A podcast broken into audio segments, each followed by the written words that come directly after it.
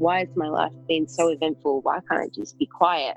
I'm really grateful for the fact that it's been noisy or whatever it's been, because it's enabled me to learn how to meditate. It's enabled me to realize why exercise is really important, to experience my love of writing. You know, I've I've been able to get in touch with those things, which, you know, I wouldn't have been able to do had I been just checking through. Hello and welcome to Moments of Clarity. Today I am speaking to Liz. Liz is a law graduate and runs a business as a licensed conveyancer. During the first part of the conversation, we discussed the coronavirus, Liz's career so far, her passion project to bring tech, in particular blockchain technology, into property law and economics. We then move on to Liz's personal life, in particular her sexuality and her journey coming out in a conservative European family, mental health, growing up, and the importance and valuable lessons Liz has taken from her experiences. Liz is an incredible person and has not only overcome adversity, but harnessed it to become the courageous and strong person she is today. It was also the first time I've used Zoom to record a podcast. We had some hiccups along the way, and the audio quality took a hit at some points, especially my audio. I used a new headset, which is pretty awful, so I've invested in a new microphone to use with the laptop from here on in, as social distancing will no doubt be with us for quite a while yet. Also, I have had quite a few people mention this from previous conversations, and this will no doubt continue after this one. Why do people call me Matt if I introduce myself as Barney? Well, the secret is out. My real name is Matt, but I had originally opted to go with my long-standing nickname Barney for the podcast. I will continue to do this, but I thought I'd better explain myself to alleviate any confusion. As we are in the midst of a global pandemic, I hope you are all doing well both physically and mentally. If you do find you need someone to chat with, please leave me an email on momentsofclaritypodcast at gmail dot com. Once again, if you do enjoy the podcast, please leave a review on iTunes, share with your friends, family, or on social media. Now, without further delay, I bring you Liz. Liz, welcome to Moments of Clarity. Matt, thank you for having me. I'm very excited to be here. Look, it's um, the first Zoom conversation. Pretty exciting, pretty exciting stuff, this new age that we're living in. Um, I know Zoom existed prior to the coronavirus coming out, but it seems like it's taking over the world right now. Yeah, I think the airwaves are definitely clogging up at the moment. It's um, one of the only ways we can communicate. Very happy to be here um, tonight, and I look forward to getting stuck into it. Well, it wouldn't be March twenty twenty without a question about the coronavirus, just to get it out of the way really nice and early. Um, I don't want to focus on yeah. it at all, but how are you coping?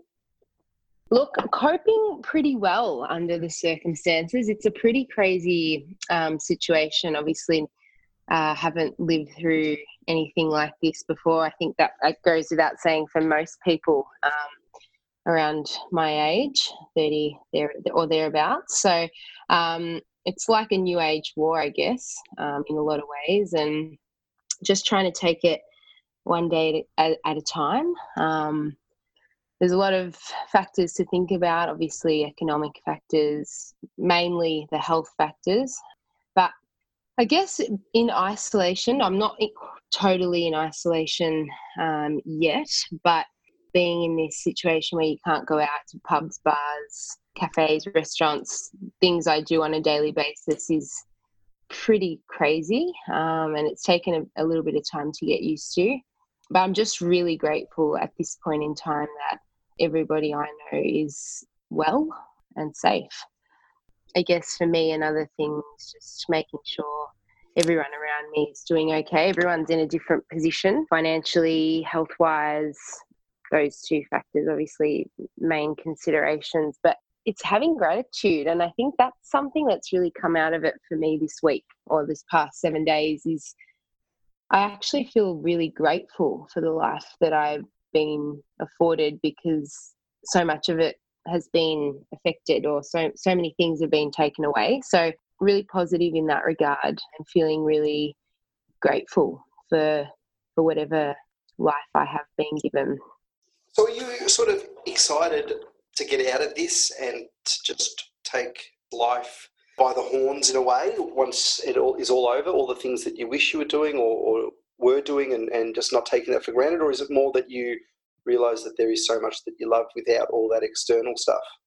Yeah, I mean, I'm, I'm realising now, obviously having a little bit of downtime, my life is so, generally speaking, day-to-day busy. Often I don't get a lot of time to reflect. Um, so having that time to reflect has given me that insight about what I actually do have. Um, now, obviously, well, it may be a position where we, we all go into total lockdown. That may happen. It may be inevitable. I'm not sure. But if it is the case, having some quiet time to kind of really go into that reflection, I'm excited about, because I think I don't get to do en- get to do it enough on a daily or weekly basis, generally speaking. So I'm really excited about that. And then whatever comes out of that is a bonus, I think.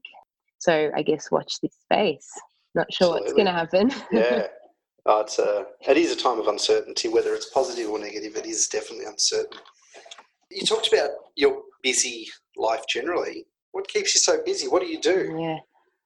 Well, I actually, um, I'm a law graduate. So I graduated from law a couple of years ago.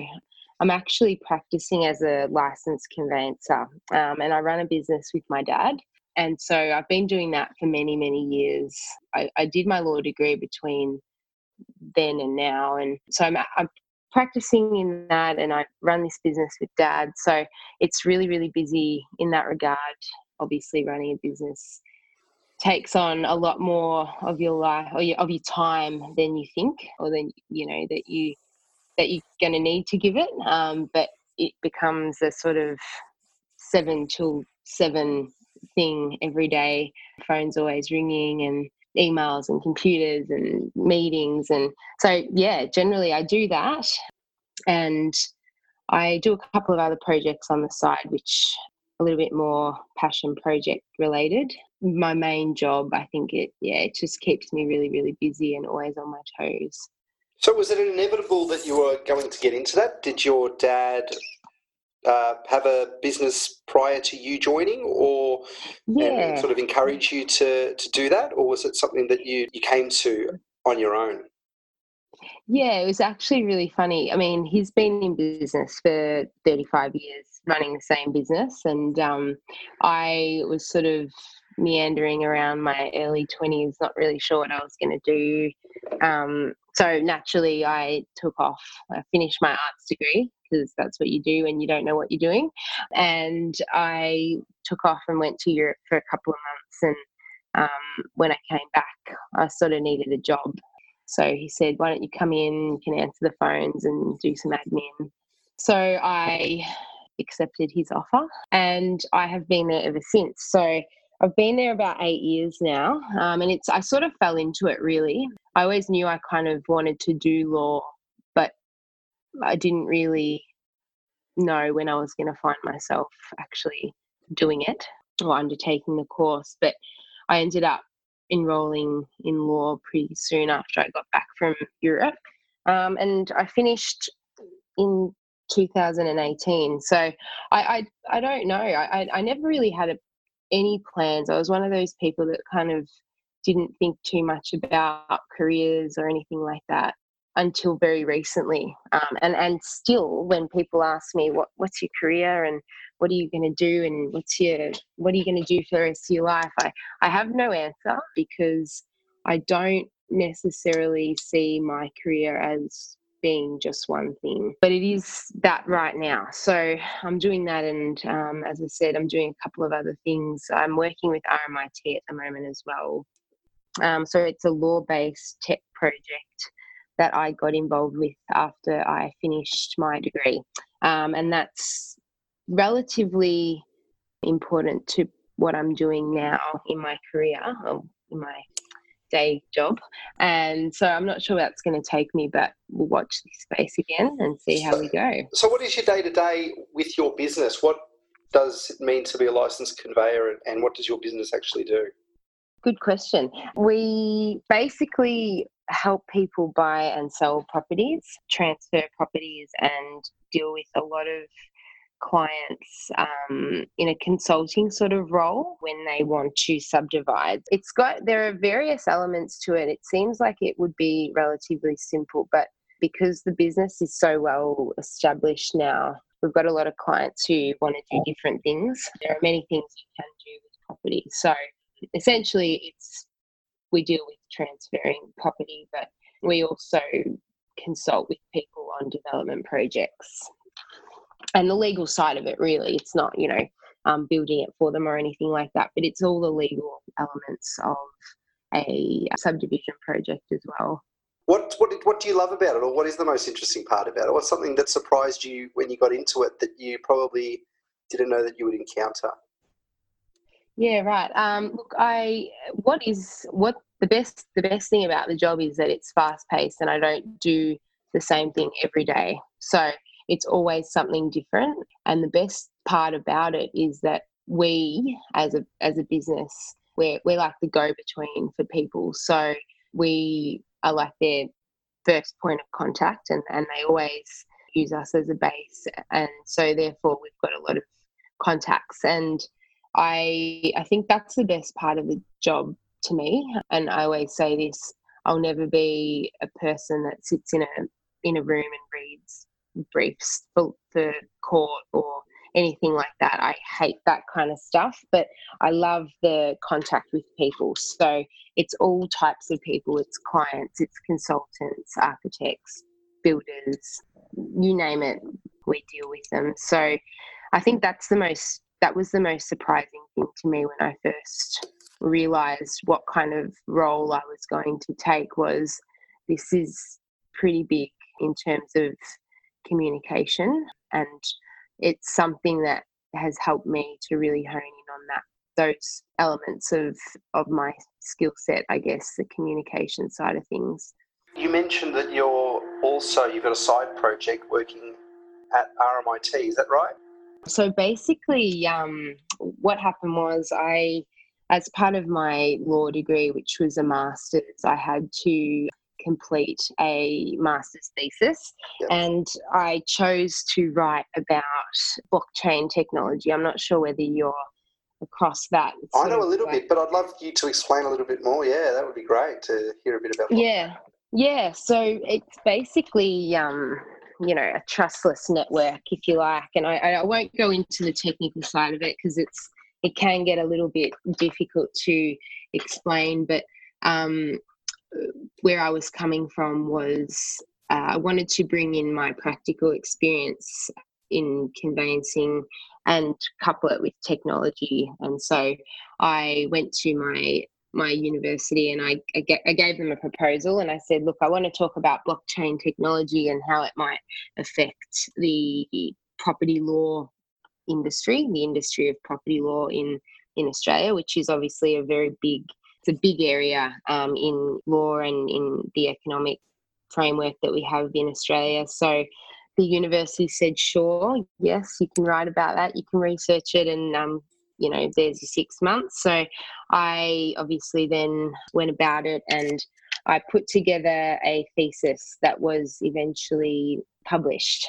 And after I did that project and, and completed it, obviously finished the degree, they called me back and they said, not a lot of people talking about this um, property and blockchain stuff and, and how it might look in the future. A lot of people were obviously at that time, they were talking about Bitcoin and all of the hundreds of uh, cryptocurrencies that were coming out at the time, but not so much about how it might have a practical implication for industry.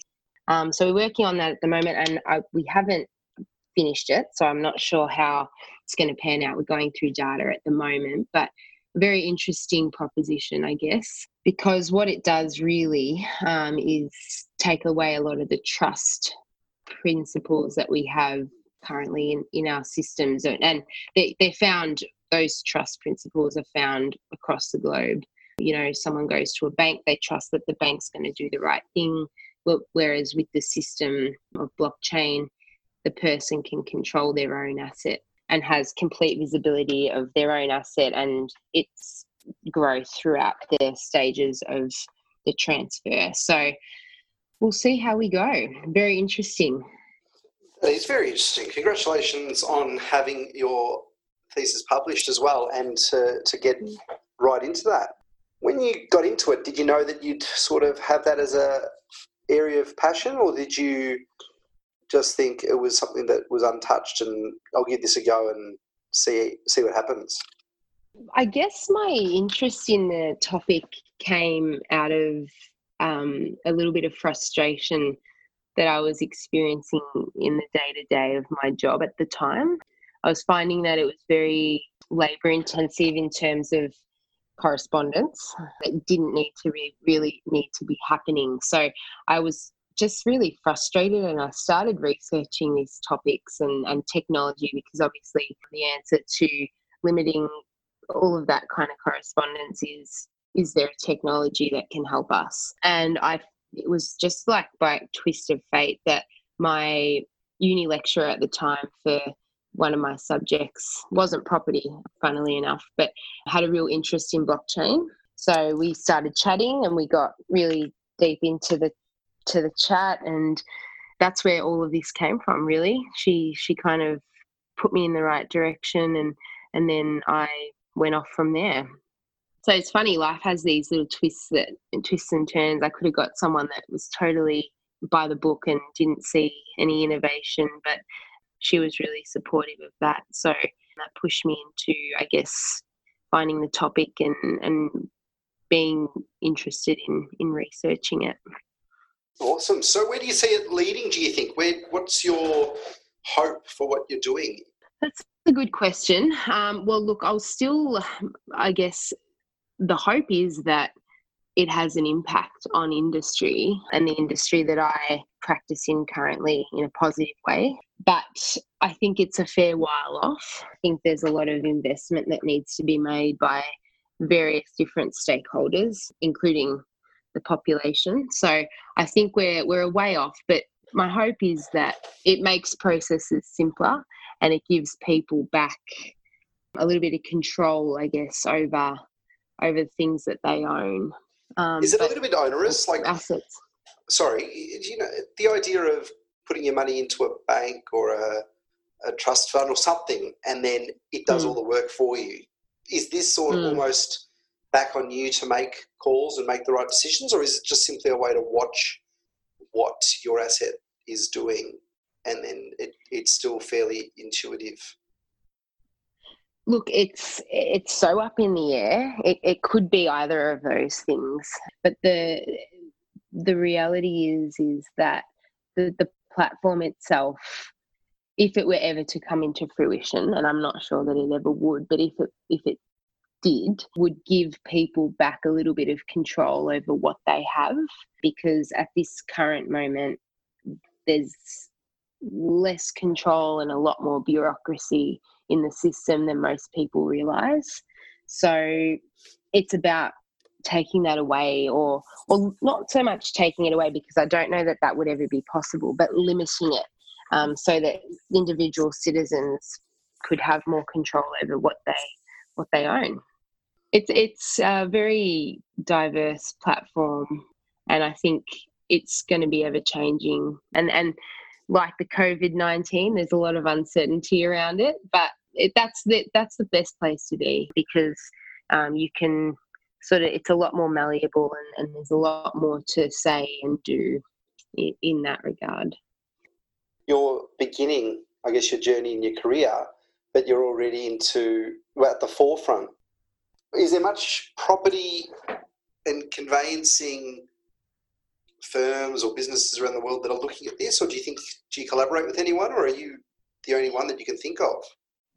No, look, there are there are there are the way that the industry is at this moment, and it's like that in a lot of tech, you know, in, in the tech industry in general, there are a lot of startups around trying to get it off the ground. Um, there are a couple in America. Some of the South American countries are looking at it quite intensely. There's big um, groups of people in Indonesia looking at it as well. So people are looking into it, and it, and it will become a reality. It's just a matter of when and how.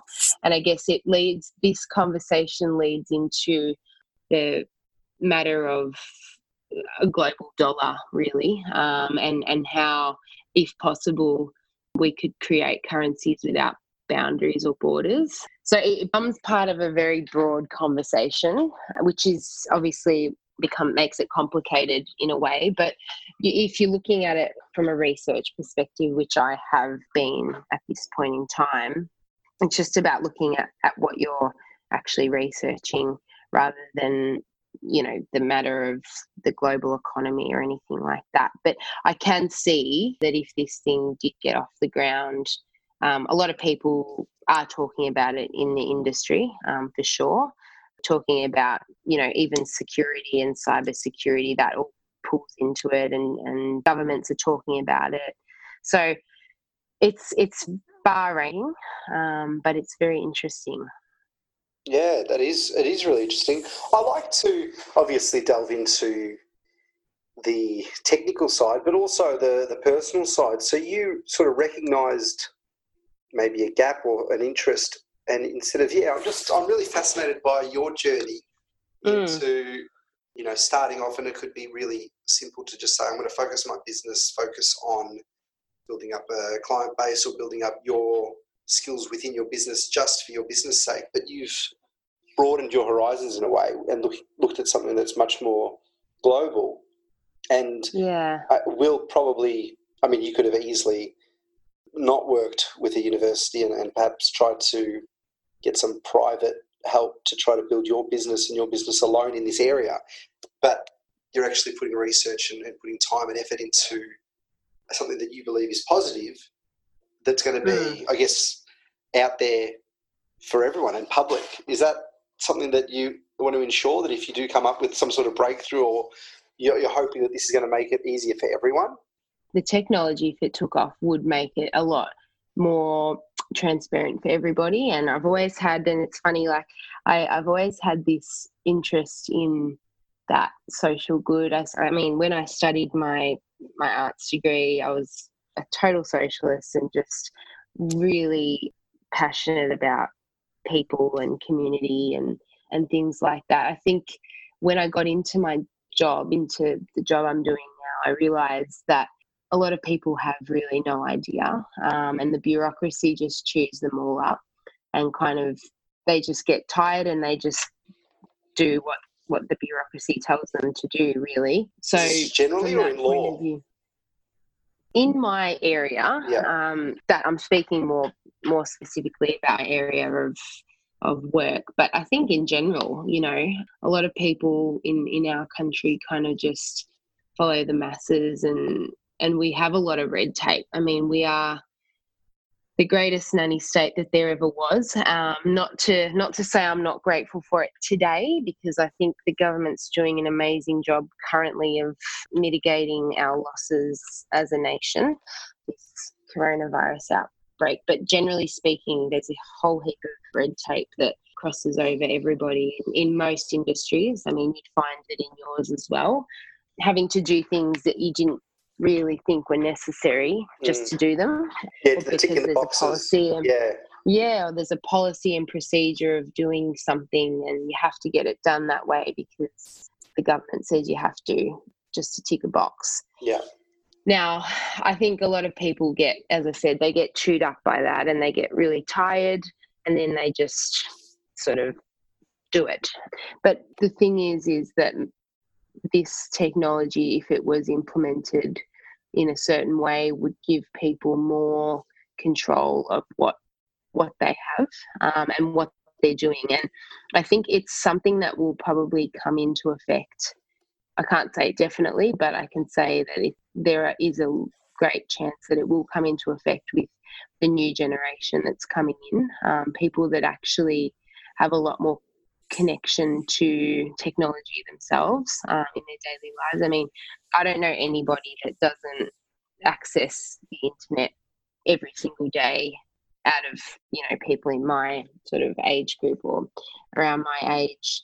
Whereas if you go to the next couple of generations later, or even the next two or three generations after me, a lot of people don't really rely on that. Um, they don't really rely on it, and they just do what they they think they should do or what they're told to do. So I think this technology will have a massive impact if it's successful.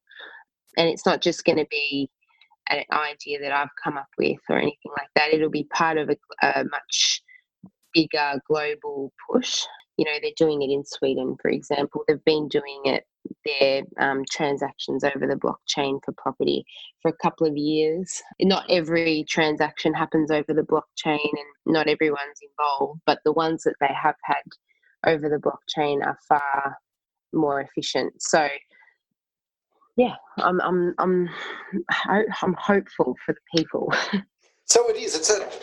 I guess your value set is about the social good and social justice and that side of things, but coming from the way of control, individual control and individual choice, is that mm. what you're looking at? Yeah, it's, it's a huge yeah, thing. Yeah, absolutely. Yeah. And absolutely. You said that you. I mean, sorry, you said that you were. I guess went into your arts degree as a bit of a socialist. Did that sort of mm. get snapped away once you saw the red tape in your field, or was it more that? Yeah. Yeah, did it? Did it get stripped away a little bit? Yeah, yeah, it did. Look, I obviously, I, I was, when I was studying my arts degree, I was a lot younger and um, I guess I had a lot less life experience. I wasn't so exposed to business or anything like that as I am now. And so I had this rose-coloured glasses view of the world, which got pretty quickly taken away when I started working, I guess. Um, but that doesn't, that's got, you know, it doesn't mean to say I haven't got a huge interest in social justice and, and making sure that things are done the right way. I think we've got a long way to go in this country to, to get there, but we're definitely not the worst. So, yeah, I, I mean, it's it's just a really interesting, it's an interesting time to be alive. There's a lot of innovation going on, um, and especially in legal and law. Um, a lot of people are talking about technologies. There's been a lot of technologies implemented already to help in the whole field in general. The courts are all implementing it. So there's there are things that are being done with tech and law, but not necessarily in this regard of giving people greater control. So, yeah, I mean, the, the government will always be involved in these transactions. They've got a huge stakeholding um, with respect to, obviously, the beloved tax. So, you know, they'll always be involved, but um, it's not to say that people shouldn't be able to have greater control of what they what they own. It's also security. It's also, you know, we're going to the, towards this really, when I started my job eight years ago, it was all paper-based. You went up, you, you did a settlement, for example, of a property, and you actually had to go into the city, hand over documents, hand over checks, do all, you know, be there. And the, in this day and age, everything happens online. So it's about security. It's about online security for people as well, because we don't know whether one day the system will come under under attack, and it's that kind of system currently that can be attacked. So it's about protecting people as well.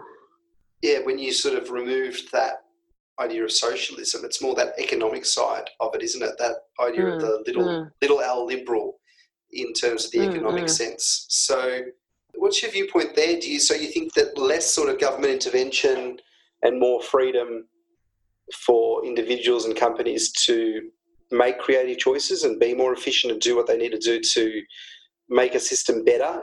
Is that where you sort of, and you yeah. and with that comes a better society? Yeah, absolutely. I mean, look, if you, the, the technology of, of, you know, blockchain technology, it's so far ranging, and for me to explain it would take, I could talk about it for days. But if you look at a property, for example, right now, generally speaking, if somebody owns a property, they own it themselves, and it costs them a lot of money to to get to that point where they're able to buy that property, whether it's five hundred thousand, a million dollars, or, you know, whatever.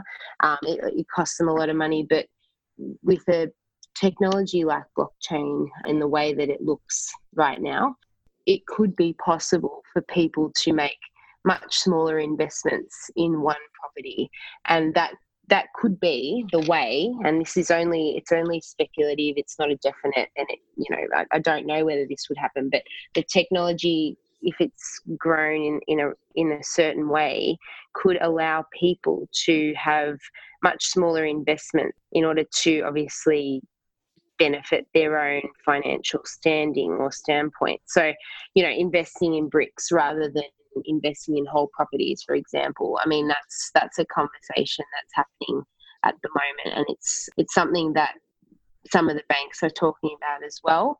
Um, it's it's I guess a way of giving people some type of economic freedom, because the reality is that I don't think moving forward Australia, Australians should I say, are going to be able to invest in the same way as their grandparents did. It's just not going to be possible financially. Our cost of living is so remarkably high, and the cost to, to I guess, invest in a property is then so much higher. So we have to come up with more innovative options to allow people to get a return on an investment if they wish to make one. Yeah, not sort of having to have a massive amount of capital. Yeah, well, you know, when, I know, you know, when when my grandparents came to this country, obviously mig- migrate, migrating from Europe, they were pretty poor and they didn't have a whole lot of money. Like like the general story you'll hear from most migrant or or children of migrants or grandchildren of migrants.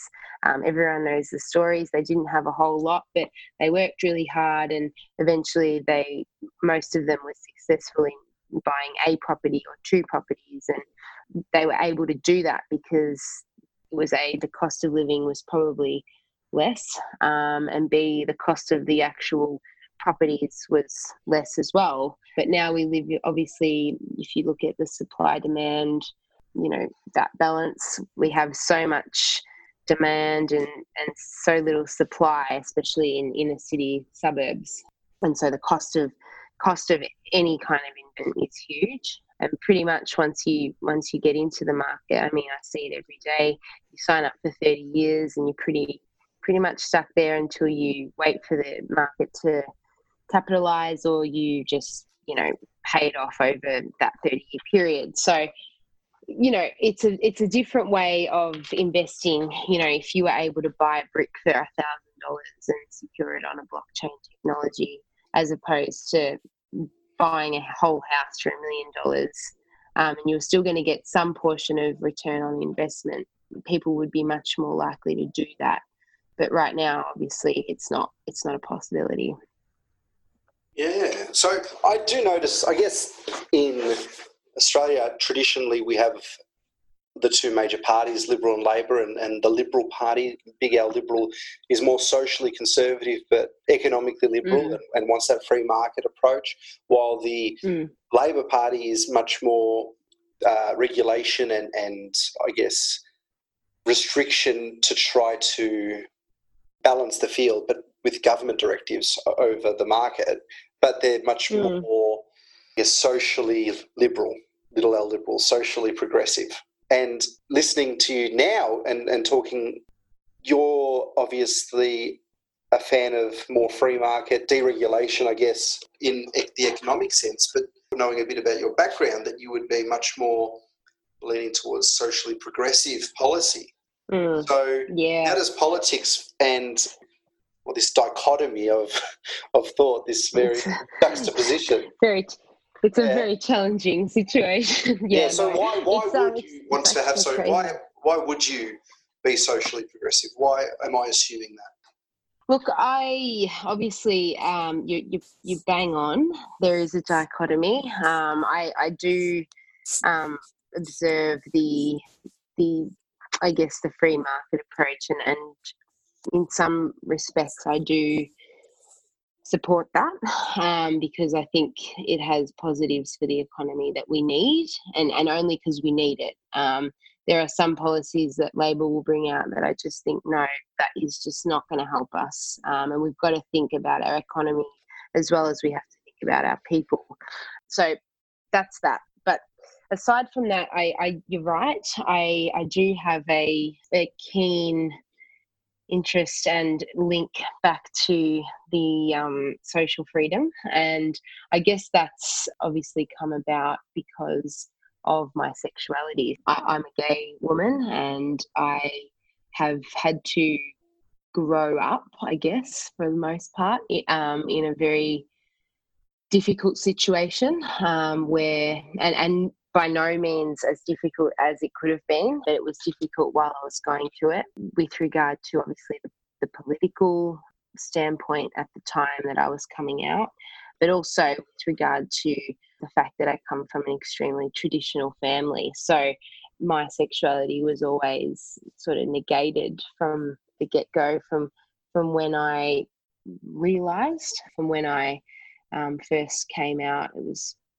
took about ten years to break the roof open and just sort of start to deal with the actual situation with my family. So definitely socially, you know, always pro social freedom and, and all of those policies that come out with regard to, you know, it, it doesn't even have to be about that, but, but that was a ma- major one for me personally. But, you know, if we're talking about refugees and things like that, I know Liberals have quite quite a few arduous policies on, on the refugees. Um, I'm not an expert in it by any means, but always Labor has a much better approach to dealing with people in a humane way, um, in a compassionate way. So for me, I always feel that because I've been part of, if you like, a, a marginalised group in our society.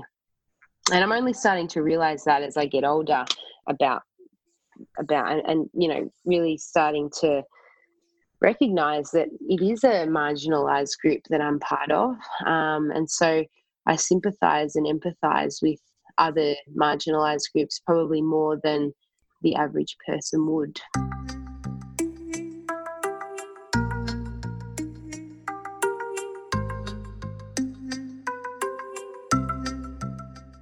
So how did you get to a level where you started questioning your own sexuality and, and yeah, just, just a little bit about your journey? Yeah, really interesting. And I think everyone has a, a very different journey, especially in their probably, you know, in their adolescence and early early twenties. Am I gay? Oh, I, you know, maybe I am, maybe I'm not, maybe I'm bi, you know. There are always those questions, and had lots of conversation friends about that during the journey. But for me, I was always pretty certain um, from about the age of fourteen that I was gay, and I, I had a really, really close friend of mine, and we were just best mates, and we both had partners of the opposite sex, and we just developed this extremely profound connection over a long period of time. And then it kind of dawned on me, and I was like, oh, what is this? Like, I'm with a man in a relationship, but I don't feel the same way about this man, even though I love him, as I do about this woman. And so from then on, I, I kind of started breaking down my own internal barriers, um, because you, you do go through that when you start realising, or if you do ever, you know, go through that process, and not everybody does, but if you do, you start having to break it down and and you question yourself a lot. But for me, I just sort of I stopped the questioning, and I was like, well, you know, if I'm having these feelings, I'm just going to throw myself into it, and whatever comes out, I'll deal with it. And I was I was young, and and you tend to do that when you're young. So I took I took that on, and we ended up together. And I, it was from there that I kind of realised that this wasn't going to be ordinary for me, because before that time, before I'd you know we, we'd got together, I I hadn't taken it very seriously. It was kind of more like, oh, I'm just growing up, it'll be what it is, and you know, we'll work it out. But it started to become a very serious connection, um, very deep connection. And and so I then had to deal with deal with that and, and then obviously deal with the family side of things, which obviously it takes its toll um, because I was I am from a very traditional family who don't necessarily um, or who didn't at the time necessarily want to hear any of this gay rhetoric, if you like, around the house. So it was hard. It was really, really hard.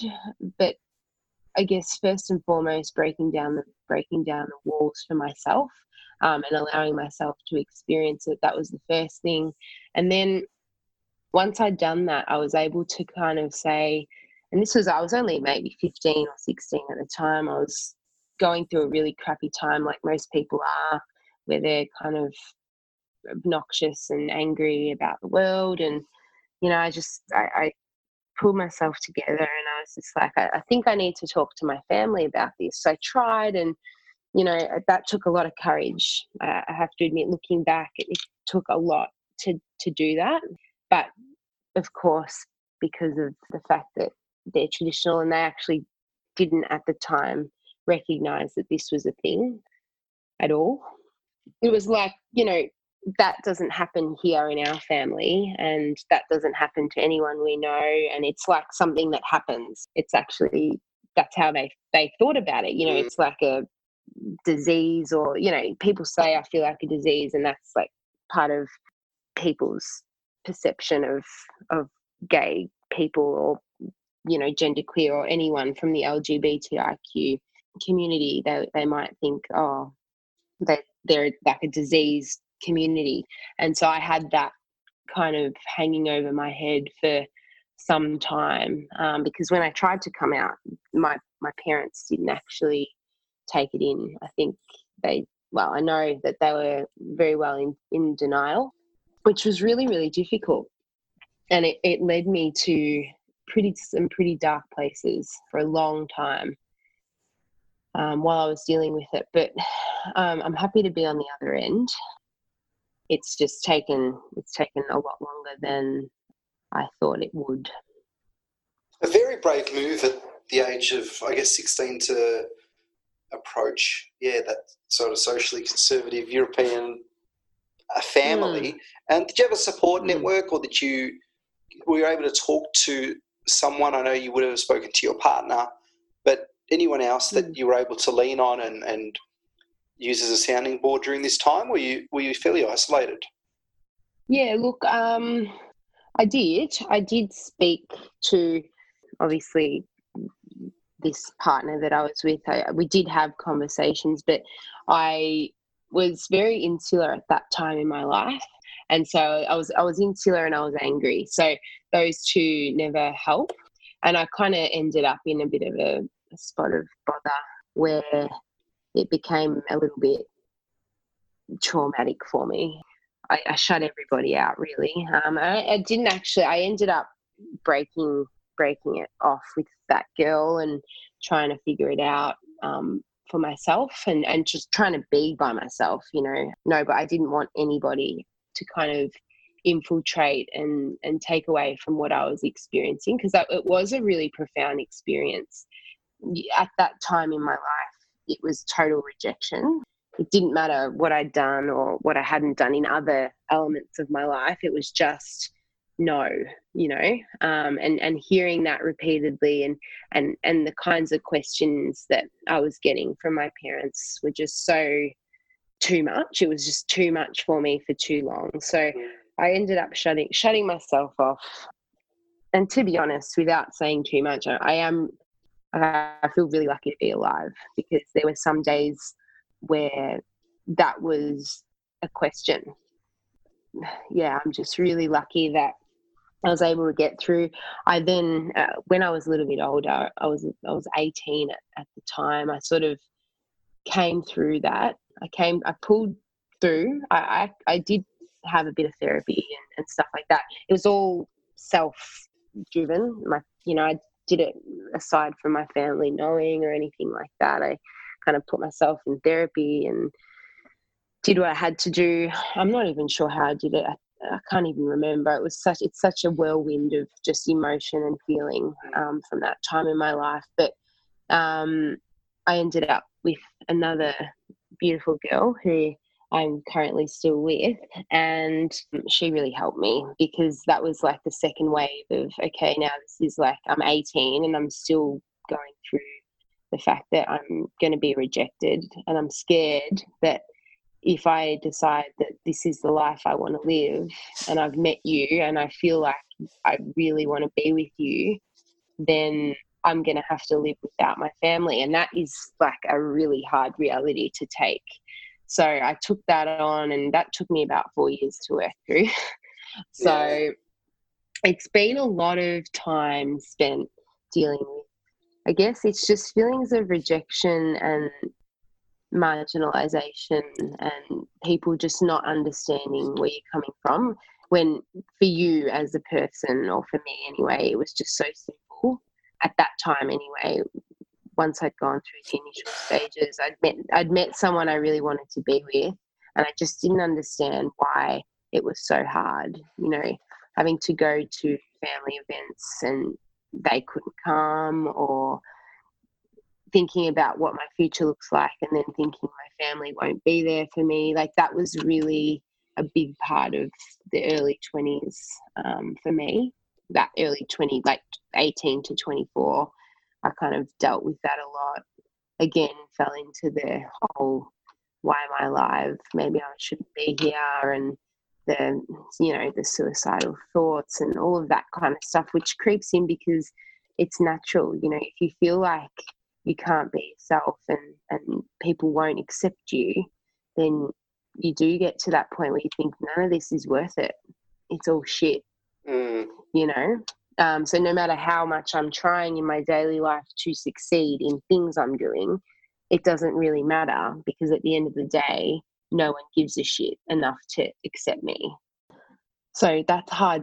That's a hard pill to swallow. But eventually I just had to, you know, I sat my parents down. This was probably the third or fourth. I think it was the fourth time I sat them down. I was about twenty-five at the time, and I just said to them, look, this is how it is, and if you want me in your life, you have to accept me this way or nothing, because I'm going, and I'm I'm, I'm not going to come back, and I just don't care. Like, I'm at that point where I'm either, you're going to accept me or you're not, but I'm I'm going to be this way either way. And I think that was a real wake-up call for them. It it kind of I.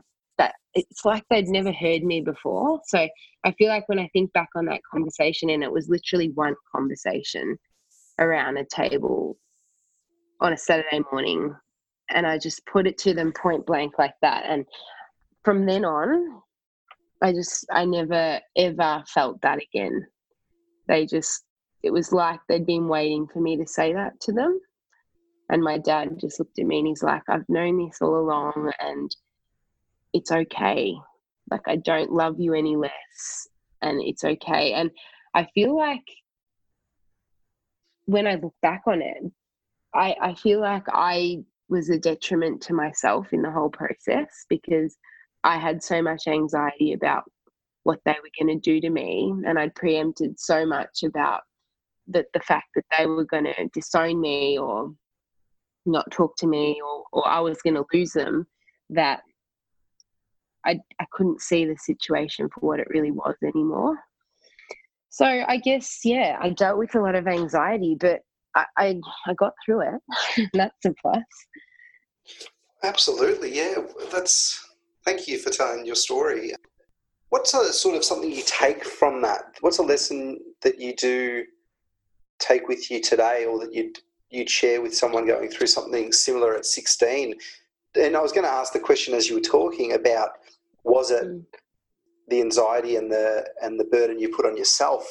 And if you had told your parents in that point blank way at sixteen or eighteen, they would have just said, yeah, we accept that? Or do you think it had to have come out when you were an adult, twenty-five, and and water had gone under the bridge? What what do you think mm.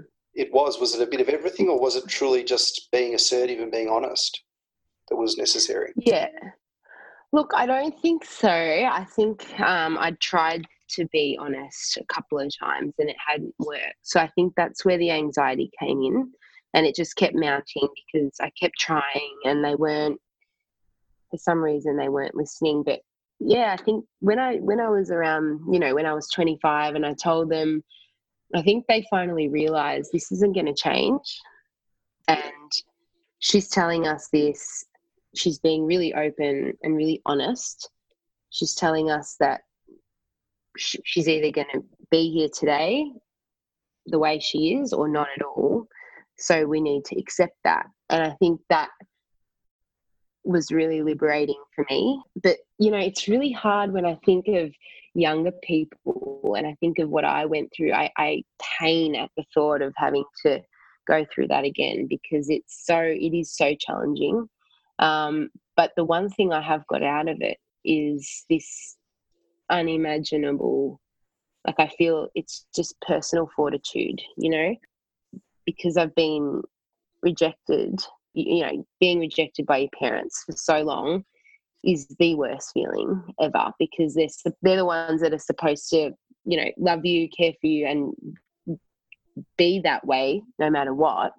Um, and in, in my case, they may have been deep down inside themselves, but from what, what they were putting out to me wasn't that message. So I felt a total rejection. And if you can get through that, there is this total new world of personal fortitude you find and knowing yourself. You know, you, you you really learn a lot about yourself going through that. So while I don't wish that on people, and I hope that as a society we continue to change, it is this notion of internal fortitude and grit. You know, it's mm. it's this thing like nothing is going to break me down. I've been through that now, and that's the worst feeling I can have. So nothing else is going to be that bad, and I just don't care what it is now that confronts me. I will deal with it, and that's just how I look at life. And and it's only because of this situation. So I feel really grateful for that. While it was really terrible to go through as a young person, I think it's put me in a different position in my life moving forward, for sure. Yeah, amazing. That's, you know, there's always silver linings to experiences and, and even trauma and, and things that you do go through. But, yeah, to come out the other side and to have all those lessons that could have led to a much, well, to a really negative pathway, whether mm. that is a self-harm or suicide or, or it leads to other harmful, I guess, behaviours that, yeah, could come about from, you know, not really valuing yourself.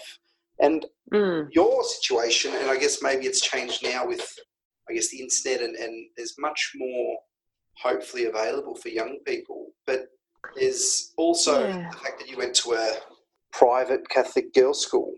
And mm. you were also in a in a yeah that social conservatism there, and then likewise with a family that thought that, and then through the gay marriage vote and the fact mm. that that was given to people that had may never have met a gay person or may have no idea what it feels like to be someone in the in the L G B T I Q plus community.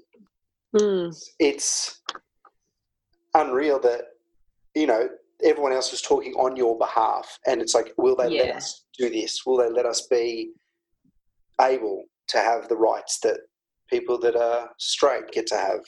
Yeah, so being in that, I guess, environment on so many levels can, yeah, is so harmful. And I, I, yeah, wouldn't, I come from an extremely privileged position in so many ways, and I realise that all the time. And mm. I don't think I'm in any way marginalised except for my height. But um, that's because you're Italian. So I'm there too. So what's my? Wh- where are my good points? Oh no, you got plenty of good points. uh, wow. But yeah, no, no. But uh, it's yeah, it would have been tough, and to yeah, to come out the other side. Mm. You talked about what Look, you learned. Yeah, go on.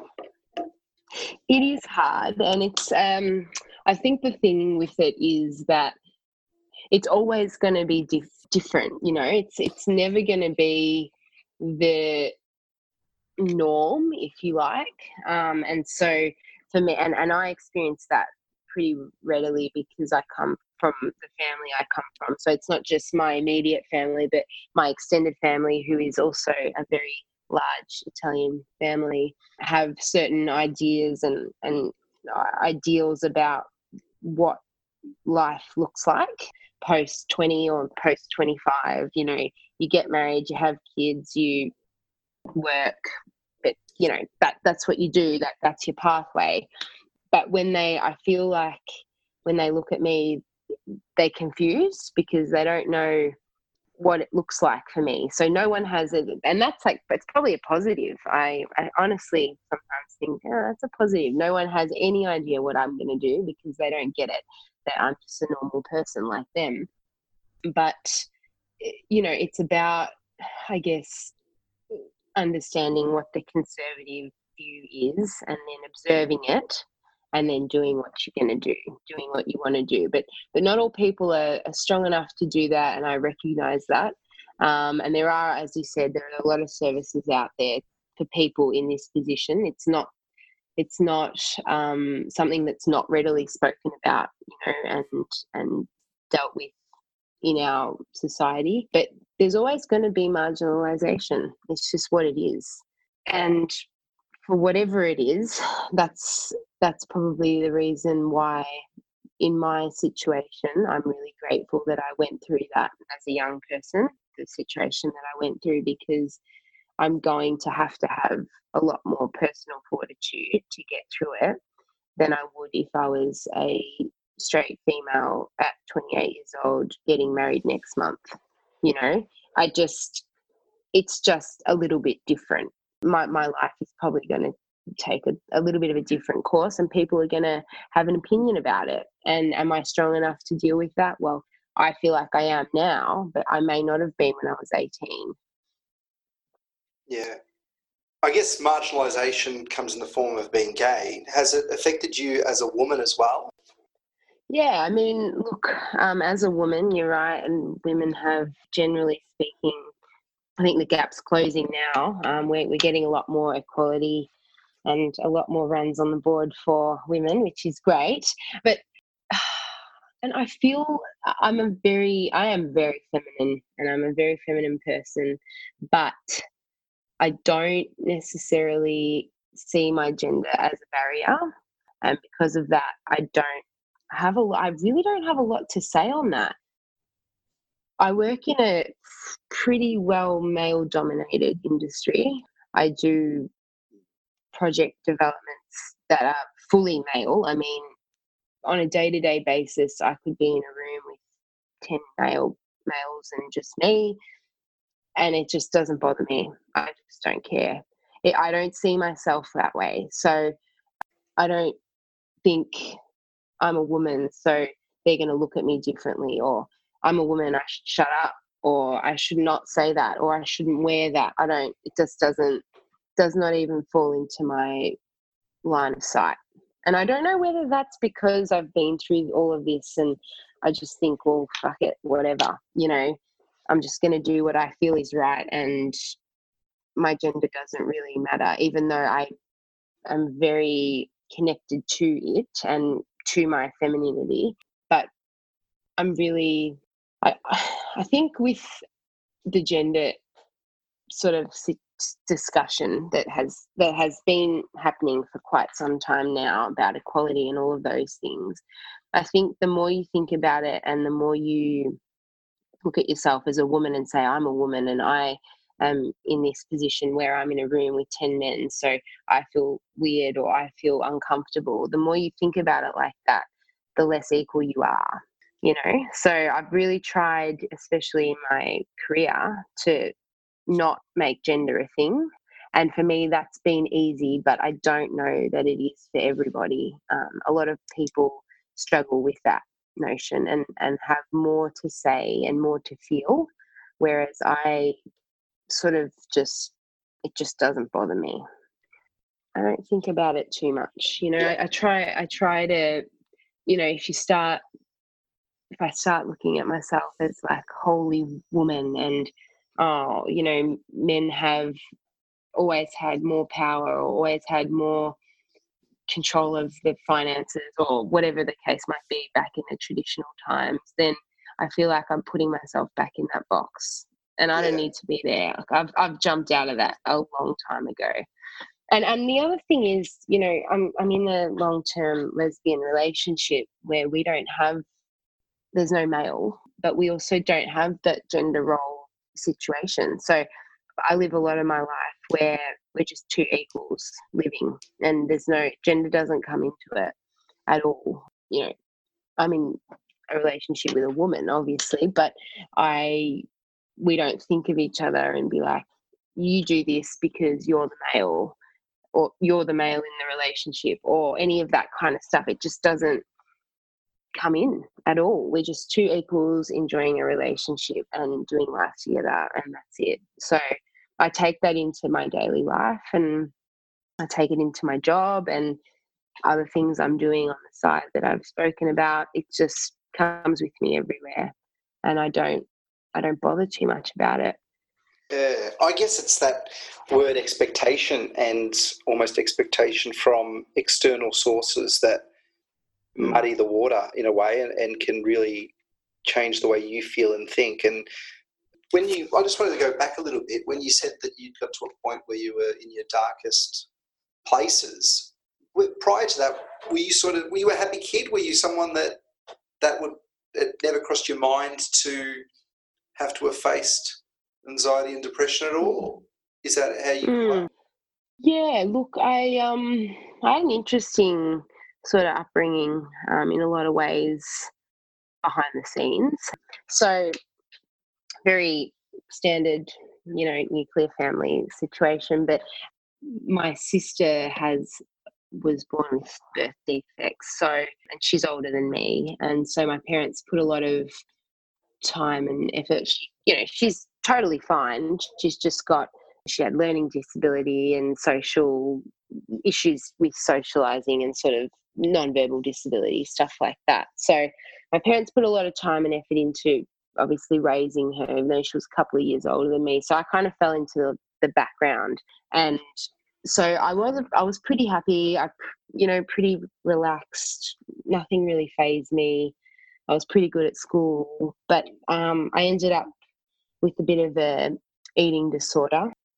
And so I think that was where it all kind of came unravelled for me. I was about probably eleven, twelve years old and I was obese and I just couldn't stop. I was like not doing very well, but at the same time, I don't think anyone had really realised, and I certainly hadn't realised, that it was even a thing, um, even a problem, um, until I went to a doctor and they were like, no, like this is not right. You need to go on some kind of diet or, you know, some something to to um, get this under control. And so my parents obviously then took took that up and started trying to get me to lose weight. But then from there, I kind of snowballed into the other dimension of eating disorders, which is obviously, it started with um, obsessive exercise and then it went to bulimia, and I was pretty unwell for a period of time before all of this sexuality stuff even had even come up for me, and that was that was like early teens. So I was pretty happy up until about ten-ish, even though I had all of these other family things happening. You know, my sister was really, it was pretty difficult looking back on it, and you know, always being in the background, kind of just bending for myself, even though I was an independent kid. And it's probably where a lot of my independence has come from now that I look at it in hindsight, growing up like that, where I had to do a lot of things for myself because mum and dad were always pretty busy. It, it's just, you know, I, I, I guess, yeah, I had, I did have a lot of anxiety back then, and it could have, could have even been depression, but it was all uncharted territory until the sexuality stuff came up and I had to deal with it in the best way I knew I, or the best way I knew how to at the time.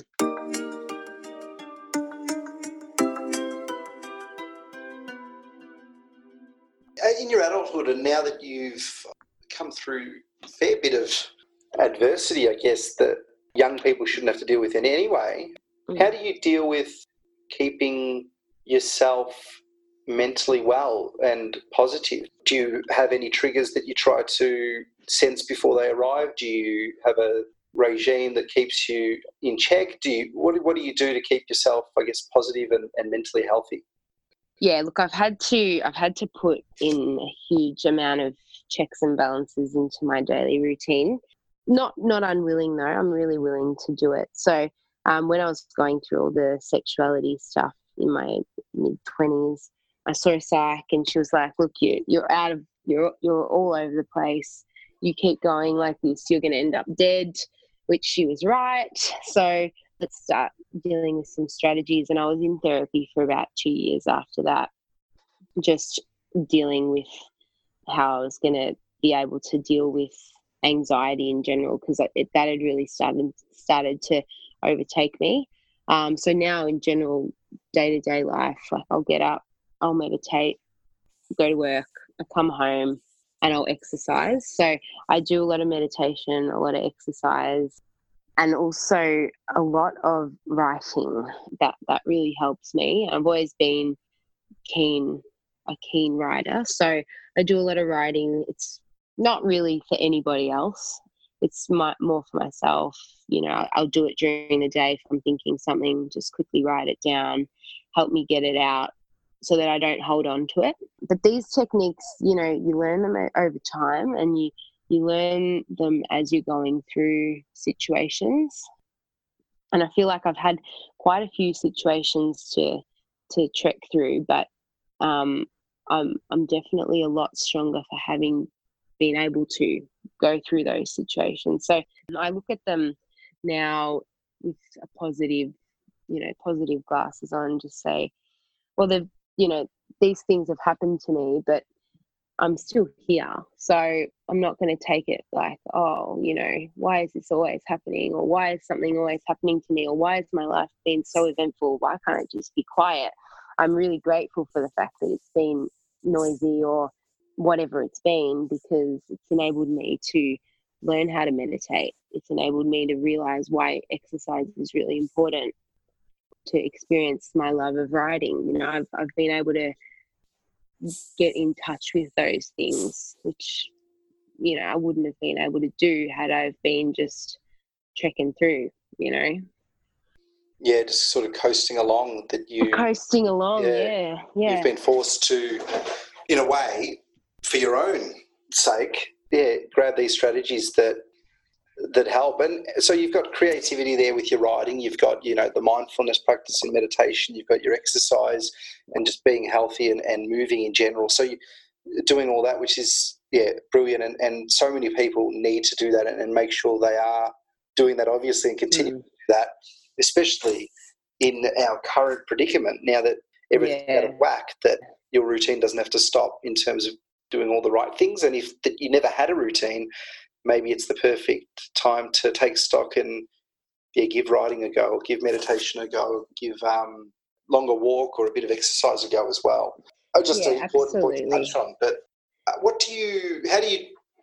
I guess engage in meditation, and, and what started you? Was that through the psych that you started learning how to meditate? Yeah, yeah, absolutely. Yeah. So I had no background in any of that kind of stuff before I saw her.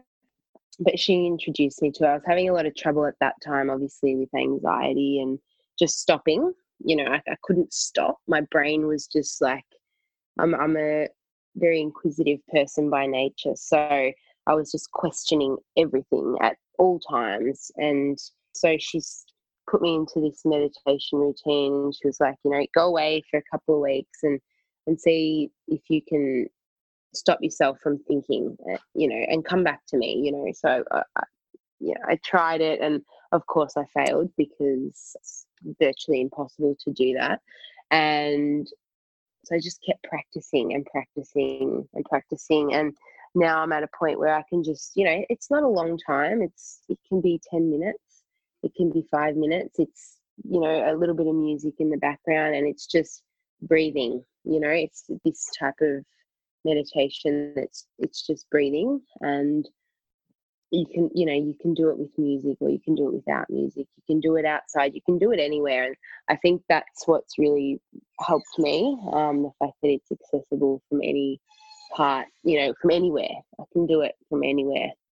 Yeah, that is such an important aspect of it, because you need to be able to, I guess it's something that you, as you said, if it's a five minute thing or even a two minute thing, it's just taking stock of how you're feeling and noticing what's going on, and, and sort of changing your pattern of behaviour for that moment, just realising that, yeah, you are in a heightened state, or you are starting to feel a bit of anxiety, or, you know, starting mm. the self-talk's starting to become negative, whatever it might be, isn't it? It's it's that idea of... It's just that, yeah. I mean... Accepting that even. You know, the thing is, yeah, I mean, the thing with the meditation, and it's just that, it's acceptance. You know, you have hundreds of thousands of thoughts a day if you're anything like me. Like I, I think a lot about a lot of different things. That's just the way I am. But you've got to be able to accept the thought and let it go. Mm. And that's that's what a lot of people struggle with. And I know anxiety is huge on the agenda these days, and everyone's talking about it. And but what they rarely talk about is that notion of just acknowledging you've got the thought, or you've had the thought, or you've got the feeling, or, or whatever it is, and just being able to just accept it and just let it go. I mean, a thought, you know, within one minute, every single cell in your body has gone around once. So on a cellular level, you are a totally different person than you were a minute ago. So thinking about things and just acknowledging that things pass, thoughts pass, emotions pass, and, and not holding on to things. And that's what I've got out of meditation, the ability to just break free from these these really rigid thought processes that unfortunately create over a period of time, self-talk or whatever it is. You know, you might be going through a really tough situation and you start talking to yourself in a really negative way, and that becomes the norm. It's really hard to get out of that. You know, it's it's super challenging to break a thought process. But the first step, and as I've learnt and I've, as I've continued to practice meditation, is that you really have to accept whatever it is you're feeling or thinking. And it's it's actually that simple. You just have to accept it and let it go. Mm. Because if you don't accept it, it festers and it just becomes bigger than Ben-Hur. It sounds complicated, and I think, you know, you when you read about meditation and anxiety, as it's often spoken about, it sounds really complicated, and, and you think, like, how how am I going to let it go, or how am I going to let this thought process go, or how am I going to break it down? But it's really the way that it got there is the way that you have to break it down. So it gets there over time. You know, if you've got a really anxious thought process about something, you know, I'm just say you really want to play cricket, but you know, you, you think you're really bad at it, or, you know, you've got anxiety about being really bad at it. The longer you start, you keep thinking that, you build up on this really, really big, tall mountain of anxiety and thought process that is really hard to break unless you accept the fact that you're really bad at it. And then you can start sort of start to break it all down. So the way it gets there is the way it has to come down. It's really slowly breaking the thought process down day by day. But that's with, you know, with any kind of anxiety. Um, I find that that's really helped, that sort of thought process and procedure around how to deal with anxiety has helped me a lot in a, in various situations that I've found myself in.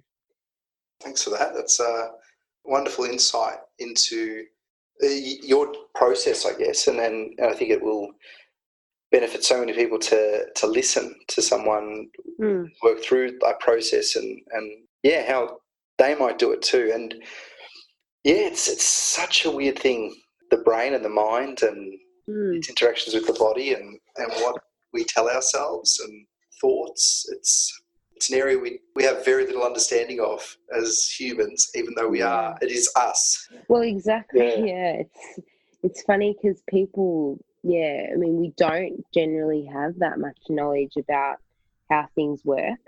Um, and unless you're really putting in a lot of effort to figure it all out, you, you, it's hard to get the full picture of how your mind works. And everyone, everyone works in a different way, but the same technique can be used for, you know, everyone can use the same technique. You know, everyone can meditate every day. It's just whether or not you're willing to put in that work to get to a point where it actually works for you. Because the thing is, is it doesn't, all of these things, you know, even exercise, it's another thing I do, but, and a lot of people do it. It's really common these days, people, you know, going to gyms or running or playing team sports or whatever it is, just to let out a bit of steam from their daily life. But unless you put the effort in to do that and to keep it regular, it's not going to work. And this is what, this is exactly what it is in mental health as well. You know, unless you put in effort with your mental health, and that, by that I mean meditation or whatever it is, you know, it could be finger painting, I don't know, anything that makes you feel like you can let go. Um, unless you do that regularly and intentionally, it's really hard to make it work. For sure. Liz, this podcast is about me having great conversations with great people, and you've fit that category well. So thank you. It's also about finding out a little bit about, it's about perspective and me gaining different and new perspectives and learning mm. about myself as I learn about others. Uh, it's about bringing those conversations to the world, and it's also about finding out how people are working towards aligning their values and things that they believe and their purpose with their actions and how they actually end up living out their life. And it mm. seems like you're trying to match up your and, and doing a good job of that with not only getting your own, I guess, personal life and, and adversity and challenges and, and who you are and, and coming, I guess, making... Uh, I was going to say coming to terms, but it's not like you have to come to terms with anything. It's, it's about removing expectations of society and starting to take take charge of life, that you're not just watching yourself on a stage and hoping it turns out okay, but you've actually got ownership of what you are and where you end up. And and that's something that I've definitely heard from from you. So that, that's that purpose and value set on a personal level and then also in your work. But the question I want to ask from touching on all of that is, have you had a moment of clarity through this conversation or one recently that you'd like to share? Absolutely. It's been a very great uh, conversation, so thanks for having me tonight. And yes, I have had a moment of clarity just earlier on this evening. You brought up the notion of expectation, and I think... Well, I don't think about it very much, and I hadn't thought about it very much, but now that you've brought it up, I think that's been a really big thing for me, um, going through my adversity, particularly with my sexuality earlier on, um, is that notion of expectation and what people think, and trying to balance out what I think versus what what they think, to find a happy medium. In fact, the reality is that that's not what I really want to do. Um, what I really want to do is just take charge and be responsible for the life that I want to live, despite the expectation that there is over how I, I may or should live um, in other people's perspectives. So my moment of clarity tonight is that expectation doesn't really matter. I think um, the only the only expectation that people should be living to is their own, if any at all, because I think expectation can damage a lot of goodness, and it can take away a lot of the wonder of the world, um, and it can make things really sad.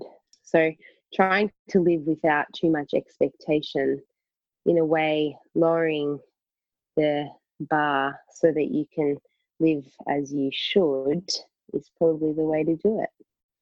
Yeah, absolutely. Thanks so much. I don't want to have to keep you for much longer. I know we've had a very long chat. It's been amazing, and thanks so much for, for doing this and helping me break my Zoom podcast virginity. So you've got to... I'm very excited uh, to do that.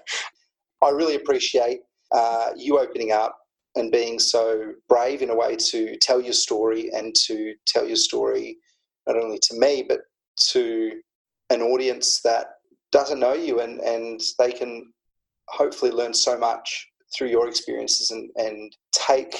take on board some of the, the lessons and experiences you've had, so that either they don't have to, or that they can see that their pain isn't their own and their own only, that other people have gone through yeah. it. So, and you've come out the other side, and, and you know, you're obviously super successful with running your own business in an area that you're passionate about, that you're touching on more than just a job, but actually, you know, having a say in how the field, where it ends up. So, you know, all of that has been brilliant to learn about, and I'm really thankful. So thank you.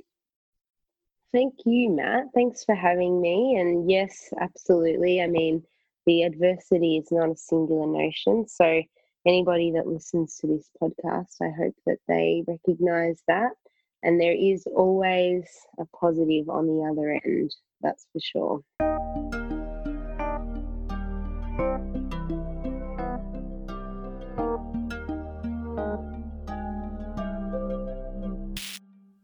If you enjoyed the conversation today, please subscribe, share with your friends and family, and leave a review.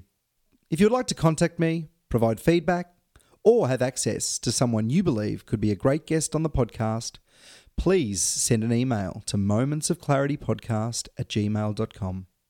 My name is Barney, and thank you for joining me on Moments of Clarity.